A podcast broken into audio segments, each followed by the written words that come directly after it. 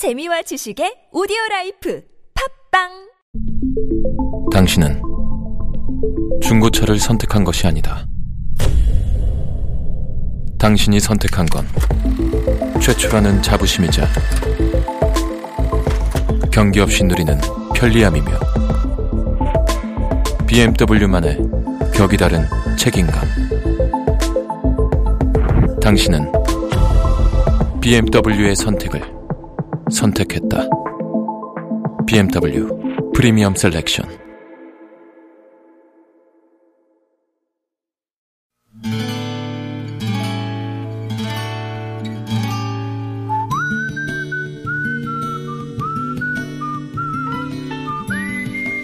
여러분 기억 속에서 여전히 반짝거리는 한 사람. 그 사람과의 추억을 떠올려 보는 시간, 당신이라는 참 좋은 사람. 오늘은 서울시 관악구 삼성동에 사시는 김순진 씨의 참 좋은 사람을 만나봅니다.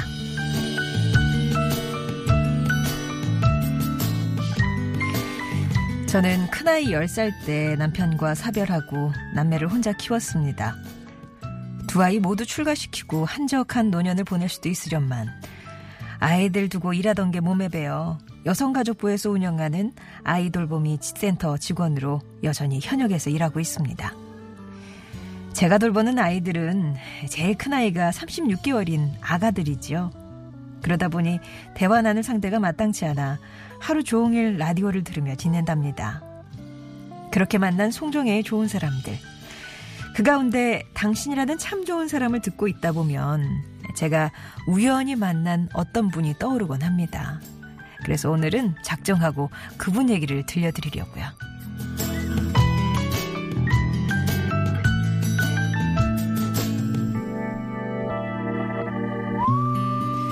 한 10년 전쯤 됐을까요? 늦은 출근 시간이라 지하철 역사는 그리 사람이 많지 않았습니다. 제가 서 있는 곳에도 저하고 앳돼 보이는 아가씨 하나가 지하철이 들어오기를 기다리고 있었죠. 그런데 위쪽에서 계단을 내려오는 취객이 보였습니다. 아니 아침부터 무슨 일이길래 저리 취했나 싶었는데 다 내려와서는 갑자기 제 옆에 서 있던 아가씨를 갑자기 밀치며 시비를 걸기 시작하는 거였어요. 저는 뛰는 가슴을 진정시키며 발을 동동 구르면서 이걸 어쩌나 하고 있었습니다. 바로 그때 그 취객과 아가씨 사이를 가로막으며 아무 말 없이 눈빛만으로 취객을 제 앞에 쫓아보냈던 50대 신사 아무개 씨. 저는 당신이라는 참 좋은 사람의 그 용기에 그때 보내지 못했던 박수를 이제야 보냅니다.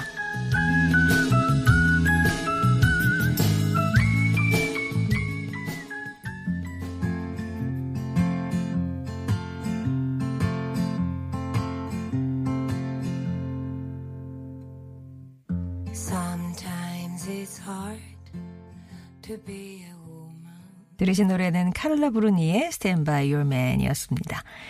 당신이라는 참 좋은 사람 오늘은 서울시 관악구 삼성동에 사시는 김순진 씨의 사연이었어요.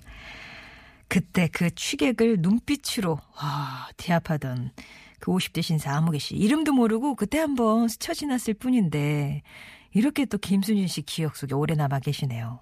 솔직히 그때는 정말 아무 생각도 안 나고 옆에서 아가씨가 막 눈물을 쏟고 있으니까 얼마나 놀랐겠어요. 막 달래느라 어, 고맙다 얘기할 그 여유도 없으셨대요. 그런데 시간이 지나서 살아보니 생면부지 타인을 위해서 그렇게 할 수 있다는 게 얼마나 큰 용기가 필요한 일인지 알게 되셨답니다. 그때 김순진 씨 생각에 아 저렇게 아무한테도 피해를 주지 않으면서 문제를 해결할 수 있는 방법이 있었구나 그런 생각이 들었고요. 또 한편으로는 그래 나도 저 사람처럼 누군가에게 소리 없이 보탬이 되는 사람이 되고 싶다는 생각을 하셨대요. 그리고 그 생각이 지금도 김순진 씨 삶의 모토가 돼서 화를 낼 일도 웃음으로 바꾸려고 하고 또 누군가의 아픔이나 슬픔도 외면하지 않으려서 않으려고 애쓰면서 살고 계시다고 합니다. 그러시면서 우리 모두가 사회 구성원으로서 조금씩만 함께 사는 사람들을 위해 마음을 쓴다면 세상이 지금보다 나아지지 않을까 아, 그런 믿음을 갖고 사신대요. 저희가 김순진 씨랑 통화를 하면서 이런저런 얘기를 나누다가 남편분 그 얘기가 나왔거든요. 그랬더니 그렇게 말씀하셨어요. 내 짝꿍은 조금 바빠서 먼저 좋은 데로 갔어요. 이렇게 얘기를 하시는데 사별이라는 단어를 이렇게 표현할 수 있는 분이시라 아이를 돌보는 일 역시 당신 아이 돌보시듯 하겠구나 그런 마음이 들었습니다. 그런 김순진 씨가 만나셨다는 그 참 좋은 그분 역시 어딘가에서 또 김순진 씨처럼 세상 한 구석을 아름답게 칠하고 계시겠죠? 김순진 씨께는 의류상품권 선물로 보내드리겠습니다. 이렇게 무슨 혈연, 지연 관계 아니어도요.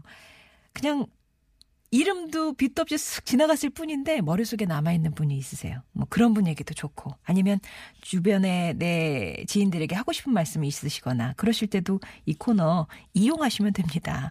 여러분의 사연 말씀으로 얘기해 주시면 저희가 듣고 정리를 하니까는요. 일단 신청을 해 주시면 됩니다. 당신 참여라고요.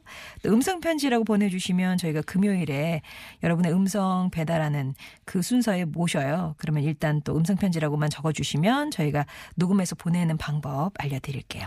TBS 앱이나 50원 1호 문자 메시지 우물정 0951번 또 무료 모바일 메신저 카카오톡 이용하셔서 일단은 참여 의사만 밝혀주시기 바랍니다.